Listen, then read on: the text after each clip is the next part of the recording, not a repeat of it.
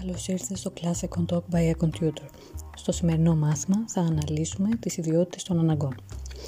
Οι ανάγκες, η ζήτηση των αγαθών είναι αποτέλεσμα της συμπεριφοράς των ανθρώπων στην προσπάθειά τους να ικανοποιήσουν τις πολλές και διάφορες ανάγκες τους. Την οικονομία όμως ενδιαφέρουν οι οικονομικές ανάγκες, εκείνες δηλαδή που για την ικανοποίησή τους χρησιμοποιούνται οικονομικά αγαθά. Ιδιότητες των αναγκών. Πρώτον, εξέλιξη. Ο όρος εξέλιξη αναφέρεται στη διαφοροποίηση των αγαθών που χρησιμοποιούνται για την ικανοποίηση της ίδιας ανάγκης. Για παράδειγμα, την ανάγκη του για θέρμανση, ο άνθρωπος την ικανοποιούσε πολύ παλιά με φωτιά, αργότερα με σόμπες, αρχικά ξύλου, μετά υγραερίου ή ηλεκτρικού ρεύματος και στη σύγχρονη εποχή με καλοριφέρ ή κλιματιστικό μηχάνημα.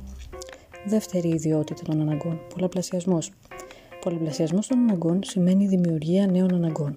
Για παράδειγμα, η ανάγκη για τηλεόραση δεν υπήρχε για τον Έλληνα καταναλωτή πριν το 1965, ενώ σήμερα υπάρχει σε κάθε σπίτι μια συσκευή τηλεόρασης.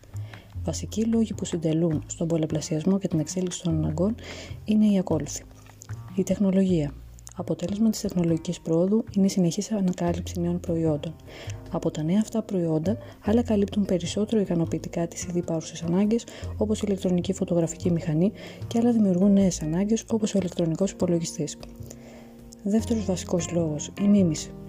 Η έμφυτη τάση των ανθρώπων να μιμούνται τους άλλους συντελεί στη δημιουργία νέων αναγκών.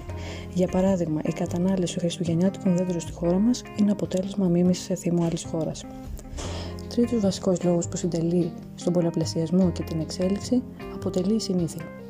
Η τάση των ανθρώπων να ζητούν την επανάληψη μιας απόλαυσης από τη χρησιμοποίηση ενός αγαθού οδηγεί τελικά στην ανάγκη για αυτό το αγαθό. Οι άνθρωποι συνηθίζουν εύκολα σε νέα προϊόντα όταν τα χρησιμοποιήσουν αρκετές φορές. Ακούμε συχνά την έκφραση Το συνήθισα και μου έγινε ανάγκη. Ο τέταρτος και τελευταίος βασικός λόγος που συντελεί στην εξέλιξη και τον πολλαπλασιασμό είναι η διαφήμιση.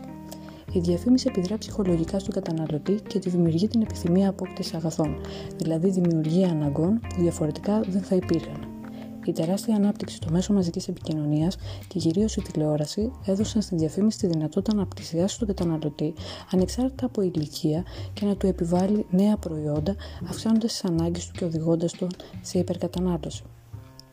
Η τρίτη ιδιότητα των αναγκών είναι ο κορεσμός. Οι ανάγκες στο σύνολο είναι απεριόριστες ή ακόρεστε, αλλά κάθε μία ανάγκη ξεχωριστά υπόκειται σε προσωρινό κορεσμό.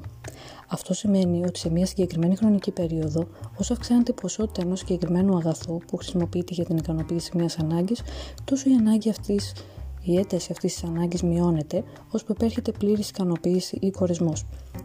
Αυτός ο κορεσμό είναι προσωρινός. Για παράδειγμα, η ανάγκη για νερό από ένα διψασμένο άτομο μετά την κατανάλωση ορισμένης ποσότητας νερού πάβει να υφίσταται προσωρινά. Η ταχύτητα με την οποία υπέρχεται το κορισμός μιας ανάγκης είναι θέμα υποκειμενικό, δηλαδή διαφέρει από άτομο σε άτομο. Παράδειγμα, η ανάγκη για κρέας. Για αυτοκίνητα ικανοποιείται με ποσότητες που δεν είναι ίδιες για όλα τα άτομα.